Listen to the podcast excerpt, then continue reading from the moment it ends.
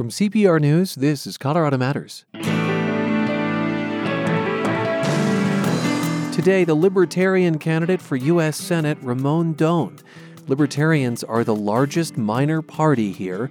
Doane says the principle of smaller government benefits people of color, like himself. He says laws often hit people of color first and worst. Take the allegations that ended with George Floyd's killing. That was just a counterfeit bill. But then you look at, you know, legalization of marijuana. African Americans are prone to be arrested more often, you know, than their white counterparts for possessing, you know, this drug in different states. Obviously, it's legal here in Colorado. And Doane would like to make it legal everywhere. Then, lessons from an earlier pandemic. Gunnison was pretty famous throughout the nation for having lost practically no one because of a very, very tight quarantine and blockade. It's Colorado Matters from CPR News. I'm Ryan Warner. Libertarians are the largest minor party in Colorado, just about 37,000 active registered voters. The party was also founded here in Colorado Springs in 1971. And today, we'll spend some time with the Libertarian candidate for U.S. Senate. That's Raymon Doane of Denver, who wants to unseat incumbent Republican Cory Gardner. Doane is passionate about fairer taxes and how laws affect people of color like himself. Raymon, welcome to the program. Thank you for having me. You used to be a Republican. Yes, I was. you, you, that makes you laugh. Why did you leave the GOP? Uh, it wasn't necessarily because of the people in the party. It was the direction where the party was going. I'm not necessarily a fan of Trump. Again, I tell people I agree with you know certain things he does, but more often than not, I'm finding myself disagreeing with a lot of things he's done. And well, help us understand that. Where would you say you chiefly agree with him, and where do you chiefly disagree with Mr. Trump? Mostly in regards to his practices in deregulation. I like to see a lot of barriers removed so that people can actually participate in some of the economic opportunities out there. Give me an example of something he deregulated that you like. Uh, we'll use one of his instances where he wrote into law where people could actually test drugs, like people that were sick. Uh, I can't remember the name of the law, but it was kind of like a right to life kind of thing where they could test drugs that are currently, you know, under FDA, going through the FDA process, approval process. You're talking here about the Right to Try Act. Correct. You, so, you, you like know, like I, I, like that. that. That's one of the good laws. Uh, again, that's far and few between that I can agree with. Obviously, uh, I can't think of anything else I agree with right now. Help us understand why you felt so strongly about Mr. Trump that you left the Republican Party then. Just as messaging, when people become more divided under your administration, that does not encourage me, nor does it encourage too many other people, except for people that follow you, to say, like, A, I can appreciate this man being my president one of the statements that I like to live by is the fact that I don't have to like you to respect you. At this point in time, it's almost as if people can't respect him, not because they don't like him, just because of the things he says, because of the things he does. And that's not what you're supposed to have with an executive leader. Is some of this what he has said about race in this country, do you think? Uh, race applies, um, but just his tone of voice, where it seems as if I'm not saying that he doesn't listen, but it comes off as such. And that unempathetic approach to your constituents or even a certain segment of the population is definitely disheartening. You ran unsuccessfully as a Republican in 2016 for State House. Then in 2018, you were a Libertarian candidate for Congress. Your defeats in those races were by 60 percentage points or more. Mm-hmm. And on Twitter, one listener asks, why is the Libertarian Party unable to gain any meaningful traction in local races? I think it's because of media attention as well. Uh, typically, when libertarians, just our motto is live and let live. I'm not necessarily saying that we want to participate in government roles. I actually work for the government, so I guess I'm an anomaly when it comes to the party. Yeah, so a libertarian who has who has a government job, which we'll, talk about in a bit. But so wait, you're saying that it, there's not enough media coverage. That's why you don't win. I would say that's that's a part of it. Uh, just lack of desire, you know, to actually participate in those activities is another. And that the libertarian candidates themselves don't want to participate? if we are able to convince someone or someone who is affiliated with the Libertarian Party decides to run in that race, if it is nonpartisan, we do actually have you know some people who are elected. We have a elected official in Commerce City. Uh, we've had an elected official, uh, David Black in Sheridan. So we have people that get elected. It's just nobody knows. that that's pretty much it. You're saying because these are nonpartisan races, they Nonpartisan fly under the radar. But let me throw in uh, these sentiments from Travis Clempen of Morrison, who sees a pattern with third-party candidates. Quoting here, running for higher and higher office without putting in the groundwork of minor political office. I mean, your own trajectory is that you lose the smaller races and you keep going to bigger races. How do you respond to that? And that is true. And that is to gain more publicity because as of right now, I've gained more followers. I've gained, you know, more trajectory when you're seen on a wider scale, you know, you increase the scope of how people can see you, then more people pay attention to you. And then later on, To what end? Yeah. What uh, to what end? I'm not going to say I'm gonna run for president or anything. That's definitely not uh, a desired goal. As of right now, let's say I was to run for a lower seat. We'll say next three years. I'm I am a native of Denver, so let's say I was to run for city council. Now that I actually have some people paying attention and listening to me, whereas before they wouldn't have because of that partisan label. They say, "Oh, look, a Hmm. libertarian. I'm a, I'm a pass you by." Where now you go big to go small. go big to Is go that small.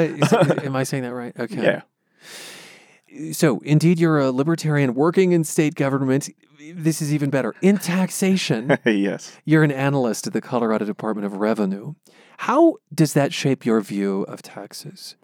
Uh, it allows me to understand it a whole lot clearer. I'm not one of the libertarians that's anti government. That's not me. And when I go out and talk to people, they say, oh, like you're purely against government. I'm like, no, that is not my viewpoint. And that's not a lot of viewpoints within the Libertarian Party. You're That's saying that's the perception, perception. and you think it misses something. yeah, it misses something. But how does uh, your work at the Department of Revenue shape your view of, of taxes, and, and do you think that taxes should change? Yes, I, I would like taxes to be more equitable. Uh, if you ever have an opportunity to, and if you need to go to sleep, a good way to help you do so would be to read Title 39 of the Colorado Revised Statutes. And you can see all of the extra revenue generations or the credits to deductions that are applied in there. And it's amazing where taxes are supposed to create economic incubators. And if you look at some of those things, and I'm not gonna, you know, go too far in detail because I did take time off for work to do this, so I don't want to piss my bosses off. but you look at those and just ask yourself one question: Do you think that those actually create economic opportunities for those around you? If the answer is yes, then you know continue to vote for your elected officials to promote those bills.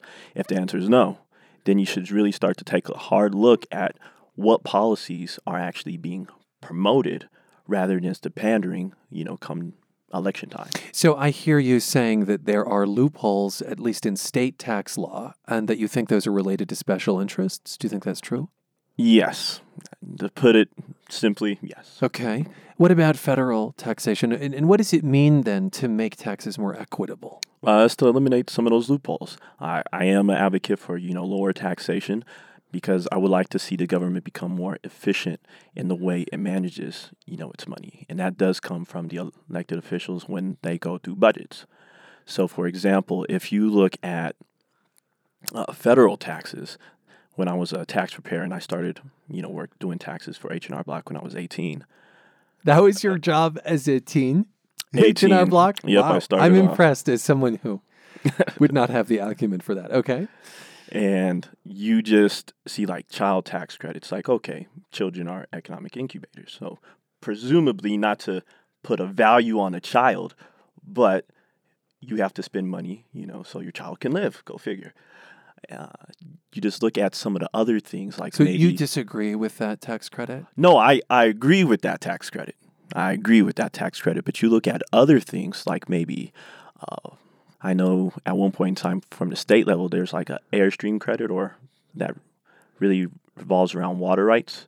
How many people have water rights in Colorado? Very few if you're making below $50,000 a year. So that's where you look at those economic opportunities that could be generated through equitable taxation to eliminate some of those loopholes and create more credits that benefit the working class. You say that you'd like taxes to be lower overall. Elliot Goldbaum of Aurora asks how you reconcile the libertarian political philosophy with the urgency of the coronavirus pandemic. Uh, so, what you think would have happened with no or little government intervention beginning in March, Elliot asks. So, that is a very good question. Um, I'm a big advocate for suggesting things to people because when you mandate people do things like, let's say, you know, can't go outside, or you start to deem certain workers essential or non essential, that becomes a very sticky situation, especially when it's on a wide range. So if you look at where Fresno County, Las Animas, uh, Dolores, Saguache, those population densities are much smaller than Denver County. And you want to allow them to maintain their sovereignty by dictating what they're going to do on their own. So I think a lot of these things should have been mentioned as suggestions.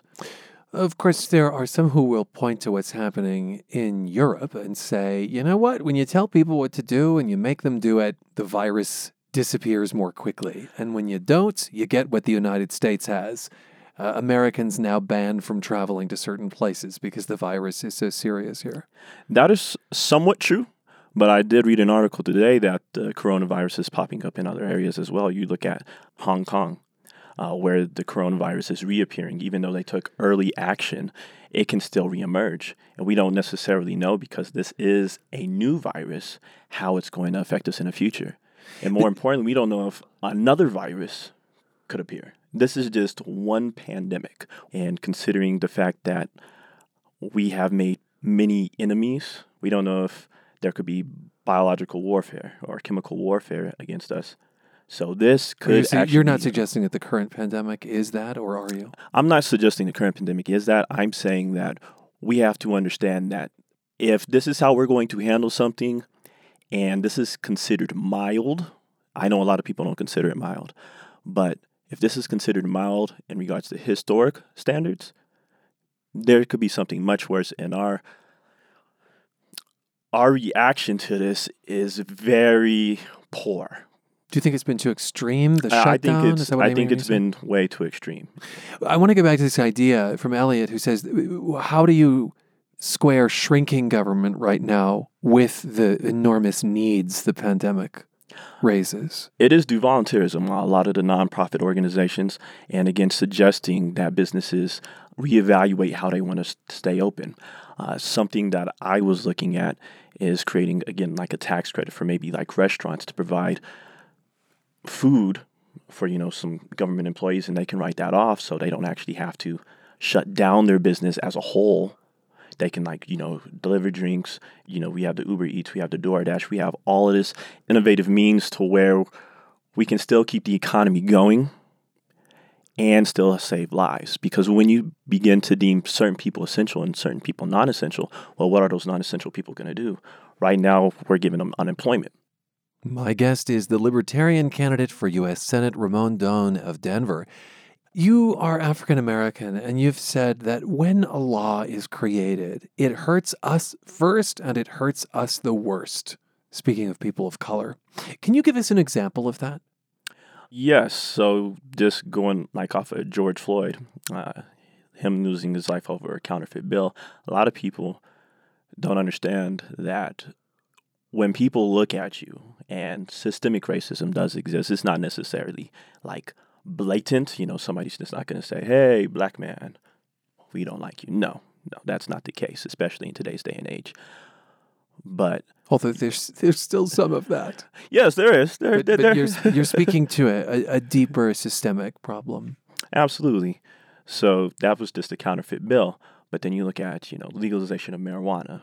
African Americans are prone to be arrested more often. You know than their white counterparts for possessing you know this drug in different states. Obviously, it's legal here in Colorado, but if you were to go to our surrounding neighbors, that is the case. And for us to only consist of 13% of the population nationally, that is a problem. So, drug laws you see as being an example of laws unevenly applied to people of color? Yes. You, therefore, advocate for legalization of marijuana on a federal level? Correct. No. You grew up in Denver's Montbello neighborhood, and I understand it was a neighbor who showed you that you could be involved in politics, a former lieutenant governor. Tell us about that. Yes, my dad volunteered for his campaign. His name is uh, Joe Rogers, and he didn't live too far from us. Uh, he lived in Montbello. Sadly to say, you know, he's deceased now. He actually ran against uh, a former opponent of mine, Diana DeGette, pretty much when I was six years old. So we're we're talking shoot over two decades. It's amazing how, like, especially the influence that my father kind of stuck me into politics, and I would have never thought as I got older that this would have been a path that I would have taken. But as I started to work for government, as my father, you know, continued to bring me down memory lane of, oh, you remember walking down and were we taking pictures for his campaign? I'm like, yeah, yeah. So it is pretty interesting. So he is a role model to me. What's your view of the movement to defund the police? I am very much for it. Uh, but the way we should go about defunding them is by removing arbitrary laws that continue to put not only police officers' lives in danger, but the people who they come in contact with. Do you so, mean to say laws that criminalize too many things? Yes, like, you know, drugs. I, the best example is when Denver decriminalized uh, mushrooms. I was a, you know, definite advocate for that. Uh, the Libertarian Party of Colorado definitely backed that initiative and it got passed. And I can assure you, nothing has been in the news about somebody misusing mushrooms since then. What would you apply that to next? I mean, it's easy to say, you know, here's what has already been decriminalized, but what would you change moving forward? I would like to see that for all drugs. Definitely all drugs. Uh, I'd like to see the pit bull ban removed because uh, that was vetoed by the mayor. I guess at a federal level, to use minds, I would like to see drugs decriminalized. Just because when you, the whole reason why drugs were criminalized is for the ideology that it hurts that person and, you know, destroys communities. The fact that you're going to place somebody in jail for hurting themselves to begin with, now you destroy their career, you take away their livelihood. You're hurting them even further rather than getting the help that they actually need.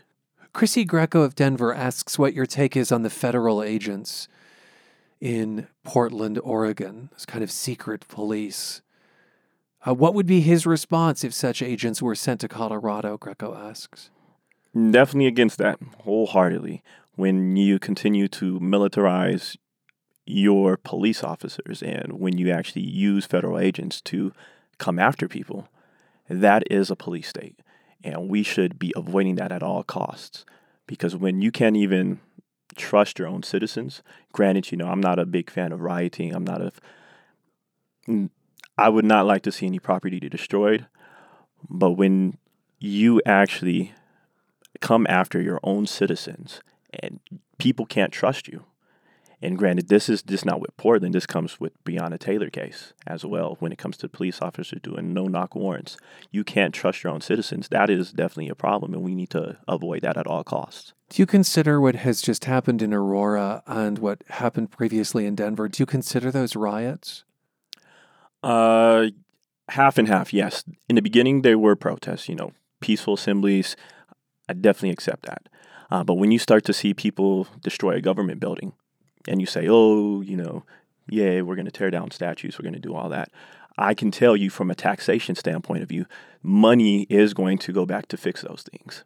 And when that money has to be reallocated to fix those government buildings, when that money has to be reallocated to, you know, replace those statues, guess what it's taken away from? So in reality, we have to take a different approach because if we're going to continue to destroy stuff, Granted, you know, I understand the frustration, I understand the fear, and I understand the anger, but we have to look at the ballot box first. As we've spoken with Colorado voters ahead of the election, it's clear that health care is top of mind, and certainly that hasn't changed given the pandemic. The Libertarian platform on this issue is really short. We favor a free market healthcare system. Um, yes. what does that look like to you? It's it's really based on people being able to choose their own doctor, uh, insurance. You know, more insurance companies are able to go out there, less lobbying from those insurance companies, because right now it's difficult to compete in that insurance market. You can see more like co ops, you can see more businesses being able to pay for their employees' health care.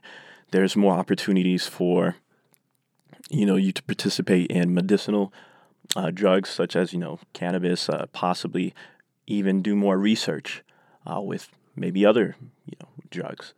How, that, how do that get is a there? that is a true that is a true. Uh, how do we get there?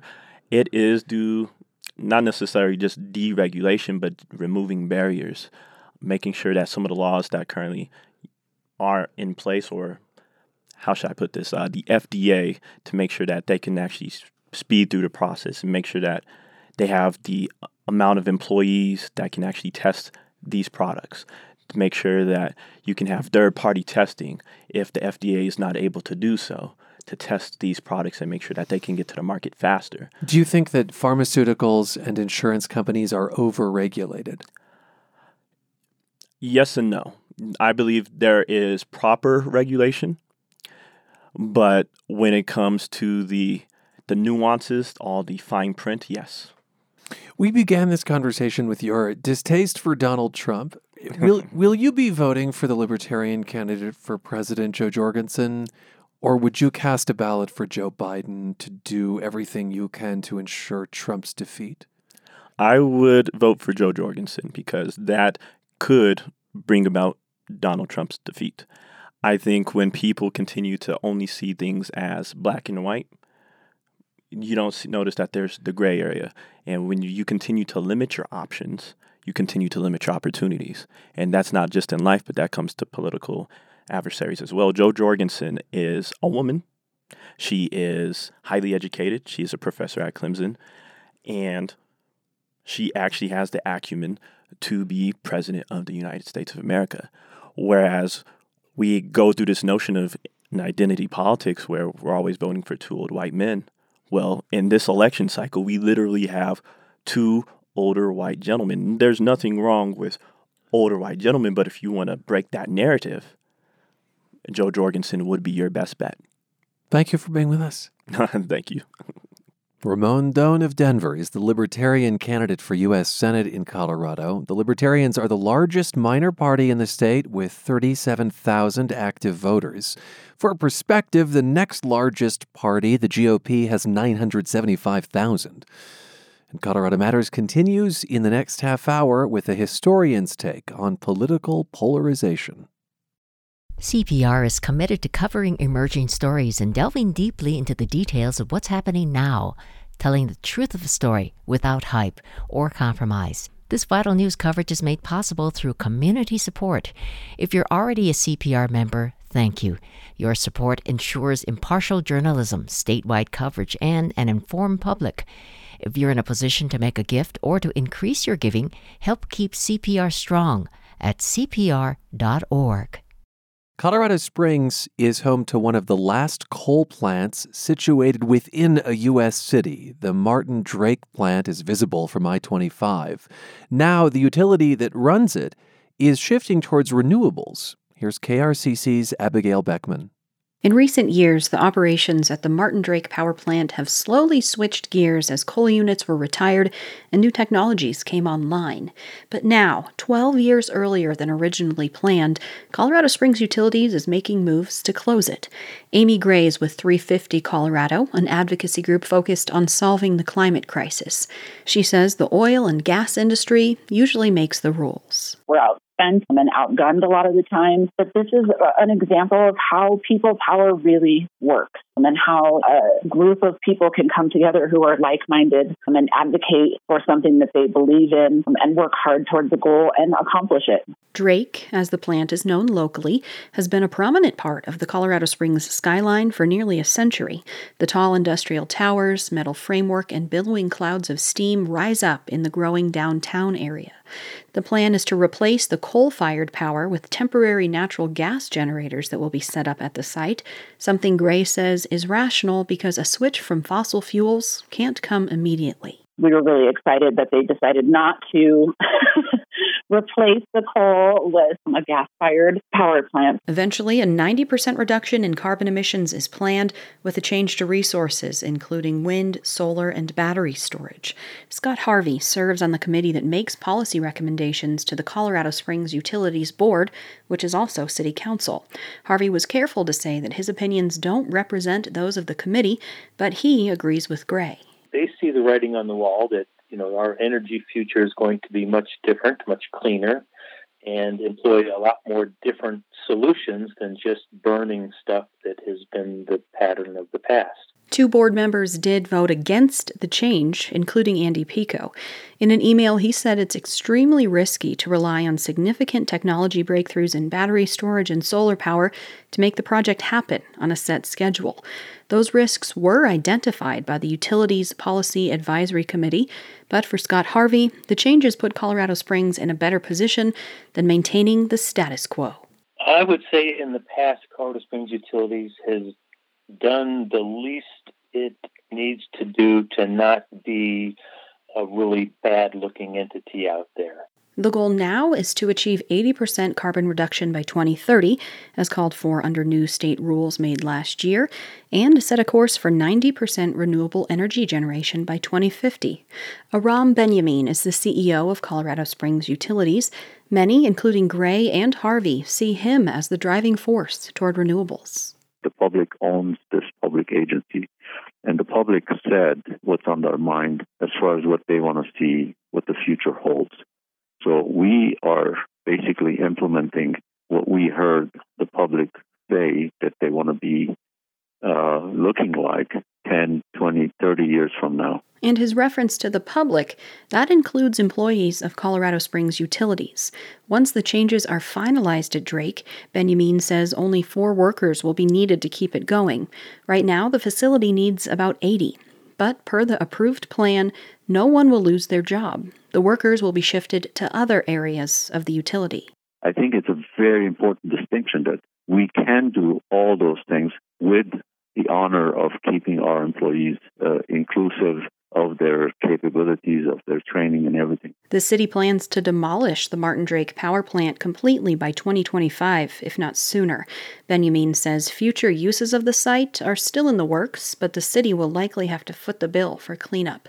Again, Amy Gray with 350 Colorado. Colorado Springs, by doing this thoughtfully and thinking it through and making sure that there's innovation and room for improvement by not building any new fossil fuel infrastructure, it really shows where our society and where this city is headed. The switch will bring an additional cost to customers, an increase of about 3% over 10 years. But overall, prices for renewable power are dropping. That's projected to make this new path cheaper for Colorado Springs utilities in the long run. As of right now, the Martin Drake Power Plant is one of the last urban sited coal plants in the country. I'm Abigail Beckman. Never before has the state historian come from the Western Slope, but now, after 95 years of the role's existence, that changes with Duane Vandenbusche. The Western Colorado University history professor has ideas to highlight the other side of the continental divide. Singing, as we will hear, is part of his plan. Vandenbusche is sworn in as state historian Saturday, which is Colorado Day, marking statehood. He joined me by phone from Gunnison. And Duane, welcome back to the program. Hi, Ryan. How are you? Doing well. You turn 83 in August, which means you've witnessed a lot of important history as it has happened. Do you think that helps uh, as state historian? You know, I think it really does. You know, I was born during the days of the Great Depression. Don't remember too much about that, obviously, but went through World War II, the Korean War, the space age, and all of the current things that are going on with the coronavirus. So I, I think that having lived that long gives you a pretty good perspective of what to expect. Does it make you less fearful of the current moment? That is, if you've seen tumult before, is that comforting? You know, I, I think it really does. Uh, one of the things I tell my students here at Western is that their great grandmothers and great grandfathers and maybe grandmothers and grandfathers uh, did go through the Great Depression, did go through World War II, and uh, there's a reason why Tom Brokaw referred to them as the greatest generation. So we're going through a coronavirus today. It's very serious, but I don't think it rises to the level of what those people went through when they went through the Great Depression without a safety net and then had to go off and fight in four years uh, during World War II. You take on the mantle of state historian indeed at a remarkable time. I mean, sure, the pandemic, also protests for racial justice, a presidential election year. I wonder if part of your job will be to make sure that this moment is properly documented for future generations. You know, I'm sure there are historians that are documenting this big time. Two or three months ago, I wrote an article for the local Crested Butte newspaper on the Spanish pandemic of uh, Spanish flu of 1918 and yeah. 1919. And one of the interesting things about that was that Gunnison was pretty famous throughout the nation for having lost practically no one because of a very, very tight quarantine and blockade. Only way in and out of here was by rail at that time. And then in February of 1919, when everybody thought that the Spanish flu was over, the quarantine was lifted and nine people died. And that's one of the perspectives that we've got to keep in mind today that even after this first wave is over, there's probably going to be a second wave, and we've got to be aware of it and prepare for it. Gunnison, where you live, is proof not to become complacent, I guess. Correct. Meanwhile, of course, statues are being torn down, place names are being changed with the idea that U.S. history hasn't necessarily been inclusive. What do you make of that conversation? You know, one of the things that I hope to do as a state historian is to emphasize diversity. And by that I mean uh, emphasize a little more the achievements of the Hispanic people, the Afro American people, the Native Americans, and certainly the immigrants who came in.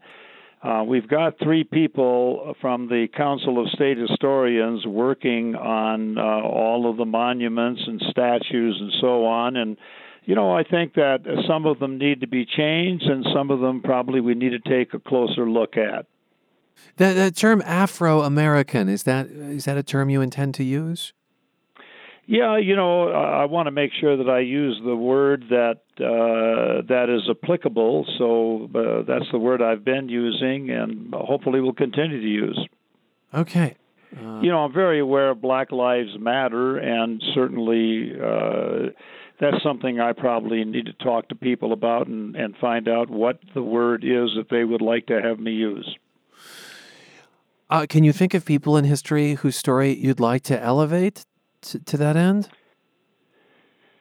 Yeah, you know, uh, we have had a great number of black families in Gunnison, and uh, one was, an individual who actually was a valet for President Lincoln for a while, and his name was Frederick Shavers.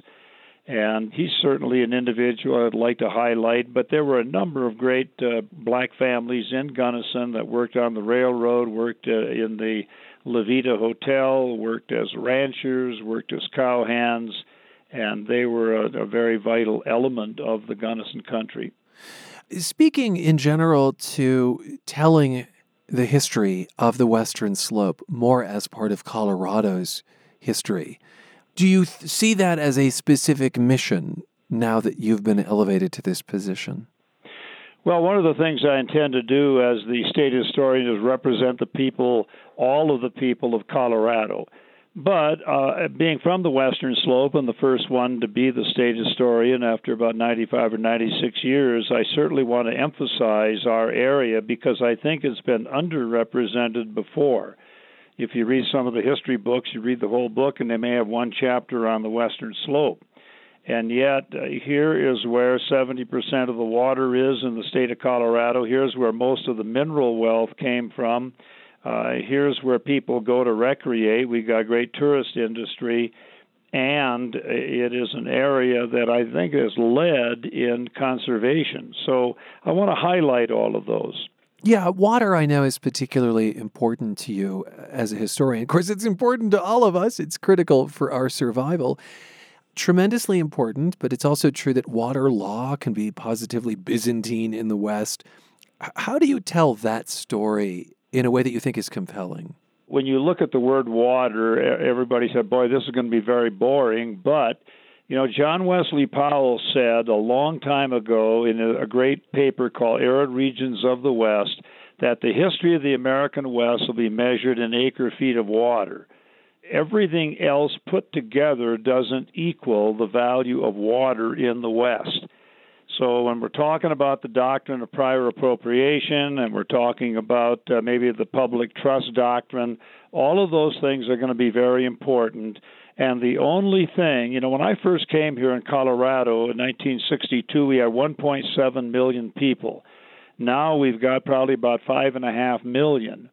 And everybody always asks, you know, what controls growth? And the only thing that controls growth is economics. Uh, when when somebody turns on the tap at Highlands Ranch or Park Meadows or a place like that, they want the water to flow out. And I always like to say that when you are going to build a home out in Highlands Ranch, if somebody says to you, "We've got to tell you that when you build the home, water rates are going to be twenty thousand dollars a month," that will probably eliminate a lot of people from building homes in that area. And economics is the thing that does it. Uh, everybody would, uh, a lot of people would like to live in Aspen, Colorado, but with the average price of a home, two and a half million, you can't do it. And the same thing with water. Do you think that history can serve as part of the remedy for bitter political polarization today? You know, there's an old saying that uh, the only thing we learn from history is that we learn nothing from history. And there's another saying that goes something like this uh, Those who do not know history are doomed to make the same mistakes in the future. Now, a lot of people believe that we've got bitter polarization politically today in the United States, and that's probably true. But it's also true that we had bitter polarization many other times throughout the history of the United States. And it's kind of a sign of the times, and I think that today it's exacerbated by social media and having a lot more forms of communication than we ever did before. And so, what period of U.S. history do you look to to say, boy, we've we've certainly been more divided than this? I mean, naturally, the Civil War comes to mind, but certainly during the American Revolution, when a hundred thousand Americans out of a small population, uh, young men, went off to Canada so they wouldn't have to fight in the Revolutionary War against England. Hmm. Uh, the country was divided then over whether or not we ought to revolt from England. And the same thing happened in England. I mean, the war wasn't very popular in England. A lot of people thought that it was crazy for England to oppose their own people. So that was uh, an era. Obviously, the Civil War was a, an era obviously the years of the 1920s and the 1930s when you first started to see a safety net created by Franklin Roosevelt and and the New Deal when we'd never really had that before. All of those times in history, and you can take a look at the 1930s when a lot of people didn't want to get involved in World War II. The America Firsters, led by Charles Lindbergh and mm-hmm. Robert McCormick and and people like that. So this is hardly a unique thing that we're going through today. You're listening to Colorado Matters. I'm Ryan Warner, and my guest is Duane Vandenbusche, who is not only the longest serving professor in Colorado, he soon becomes the new state historian. Your predecessor, University of Colorado professor William Wei, had an idea last year to create a mobile history resource that would travel around the state and bring history to people, uh, perhaps who, who can't visit a History Colorado Center, for instance. Is that something you'd like to see completed under your watch? You know, it's something I've talked to Bill about, and uh, exactly, I think it's a great idea. Unfortunately, with the coronavirus right now, I mean that that thing's got to be on hold one of the things I intend to do, Ryan, is to uh, do a series of 10 podcasts for History Colorado on various topics involving water and railroads and mining and the western slope and diversity and so on. I think a mobile history uh, unit would be fantastic if we weren't in this crisis today. Yeah, I suppose a podcast easier to distribute and uh, less prone to spreading the virus. Uh, you have been known to belt out tunes about Colorado. I, guess, I guess so. Yes. You, you want to give us a taste of that? Will you be doing singing in these podcasts? Well, I, I probably will in one or two. One of my favorite uh, songs is "Springtime in the Rockies." We're a little beyond spring, but if you want me to, I'll belt out a couple of lines for you. Uh, sure. I'm not. Gosh, I don't know this tune. Is that that's pathetic? Well, I'll give it a go. When it's springtime in the Rockies, I'm coming back to you, little sweetheart of the mountains, with your bonny eyes of blue. Once again, I'll say I love you while the birds sing all the day. When it's springtime in the Rockies, in the Rockies far away. Well, thanks so much for being with us. Congratulations on the new kick. Ryan, thank you very much for having me. Duane Vandenbusche is the longest serving professor in Colorado, and on August 1st, Colorado Day, he becomes the new state historian. Up next, a campaign to take back what was stolen. This is Colorado Matters from CPR News. If I asked you, what was the first state to legalize marijuana? Would you say Colorado or maybe California? Try further down south. I am really proud that I can say that this little state did this. For a long time, they would say other people did it, but they didn't. We did. And it's good to be the OG. the fascinating story of legalizing medical marijuana in America's deep south on the latest episode of On Something on Apple Podcasts, Stitcher, or wherever you listen. He's considered one of the greatest athletes of all time, but the International Olympic Committee doesn't remember him that way. The IOC stripped Jim Thorpe of his two gold medals and his records in the 1912 Games for violating amateurism rules. Many say that was motiva- motivated by racism. Thorpe was Native American. There is a campaign now to restore him, though, as the sole gold medal champion in that year's decathlon and pentathlon. This movement is called Take Back What Was Stolen. David Bledsoe is with the American Indian College Fund in Denver, which supports this petition. David, welcome back to the show. Hi, Ryan. Thanks for having me back. So, Jim Thorpe was a member of the Fox and Sac Nations in Oklahoma. His athleticism was discovered at a boarding school that assimilated Native American children. As we said, in the 1912 games, he won the gold in pentathlon and the decathlon. What was it about his performance that makes people call him one of the greatest athletes ever?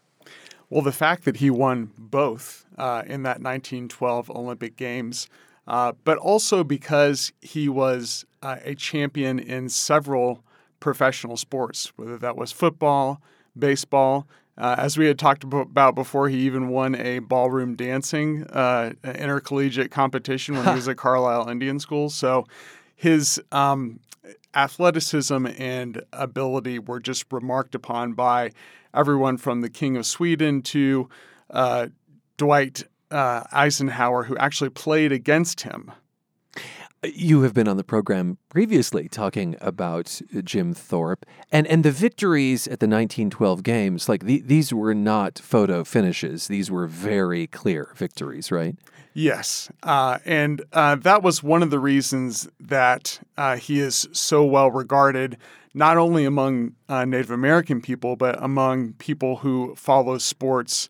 Olympic history uh, and the, the evolution of sports over time, especially in the United States in two of his track events, the 100 meter dash and the 1500 meter run, Thorpe set records that went unbroken for decades. And many say he faced discrimination at the Olympics. Do you see evidence of that? Yes, um, mainly because when we look at um, the the medals that were taken away from him uh, for supposed non-amateur competition, um, this was a common practice among athletes of the time. And the fact that Jim Thorpe was called out for that, had his medals removed, and they were only restored 30 years after his death, uh, was really considered to be a, a, racial slight more than an actual uh, rule uh, breaking. Yeah, just a, a little bit of background here. In 1913, an American newspaper reported that Thorpe had earned a stipend for playing minor league baseball. And at the time, you had to be an amateur to compete at the Olympics. And so the IOC stripped Thorpe of his medals. But you say that it, it was not uncommon for athletes to have dual roles like that. Um, So you, you think this was unevenly applied? Is that what I hear you saying? Right. Um, when you know when you have certain elements that are wanting to um, make an example, uh, and, and that Jim was was the one who was unfortunately the victim of that. Uh, it's it becomes a, a, racial issue, and for him um, in his career and all that he was able to accomplish, even you know when you look at the the two uh, his two competitors that came in second and third, um, when they were awarded the medals after um, they were taken from Jim, they said, "No, we don't want it." you know, he he is the winner. His athletic competition uh, was was what was what was deserving. I just want to note that the small, I think it would be fair to call it a stipend that he earned in baseball was really like just to cover his food. Uh, he was not making bank. Right, right. It was really just something for him to continue to compete uh, during the off season from you know his college competitions. So, I also know that he faced discrimination at the games themselves. Didn't didn't he have equipment stolen? Yes, uh, before one of the, the the competitions in the decathlon, his shoes were gone. All of a sudden, he he couldn't find them, and he had to actually take shoes out of the trash that he found a mismatched pair and of course performed incredibly well, you know, beating everyone by huge margins uh, with, you know, just shoes that he just found laying around. You're listening to Colorado Matters. I'm Ryan Warner. We are talking about a campaign, a, a petition called Take Back What Was Stolen, uh, with the idea of restoring Olympic glory and recognition to Jim Thorpe. So, the International Olympic Committee has taken steps to address this because back in, I think it was 83, it named Thorpe co gold medalist and presented his children with replacement medals. But you, you don't see that as enough. No, when we talk specifically about representation uh, and about the awards that certain groups and certain people are um, are bestowed upon, um, we really see the record, uh, the correct record, as being an important part of what not only Native American people see as representative to them, uh, the places that they stand in, whether that would be in sports, in politics, uh, in any space.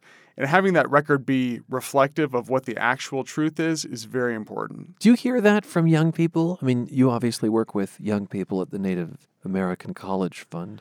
Yeah, at the American Indian College Fund, we're supporting Native students and institutions throughout the United States. And the things that they face, not only um, in the space of you know public opinion or perspective, but also you know facing things like poverty, like uh, suicide rates that are much higher than the average uh, throughout the nation. Those things have a compounding effect. Historical traumas, the ways that people are treated and viewed.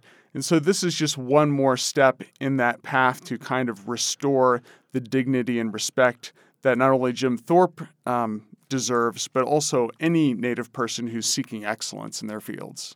Do you think that this will be um, a, an easy path with the Olympic Committee? Do you think that they're receptive to this, or is this going to be a pitched battle? Well, I think that as you've seen with you know many of the things in the public now with Black Lives Matter and other movements, there seems to be more reception to it. Uh, there was a resolution that was introduced by um, Native American uh, representative from New Mexico, Deb Haaland, to uh, encourage the IOC to correct the record. And now people are basically able to sign a petition online at uh, brightpathstrong.com to support that move. Bright Path uh, Jim Thorpe's given name translates as that. So it's brightpathstrong.com. I just want to say that, you know, Jim Thorpe went on to a Hall of Fame career in football. He even served as the first president of what became the National Football League. Uh, someone I think really worth exploring in greater depth. David, thanks for talking to us. Thank you, Ryan. David Bledsoe is with the American Indian College Fund in Denver and it's supporting the petition to restore Jim Thorpe's sole Olympic record. You can find the petition at brightpathstrong.com. That's Colorado Matters for today. I'm Ryan Warner. You can follow me at CPR Warner. The show is at Colorado Matters. This is CPR News.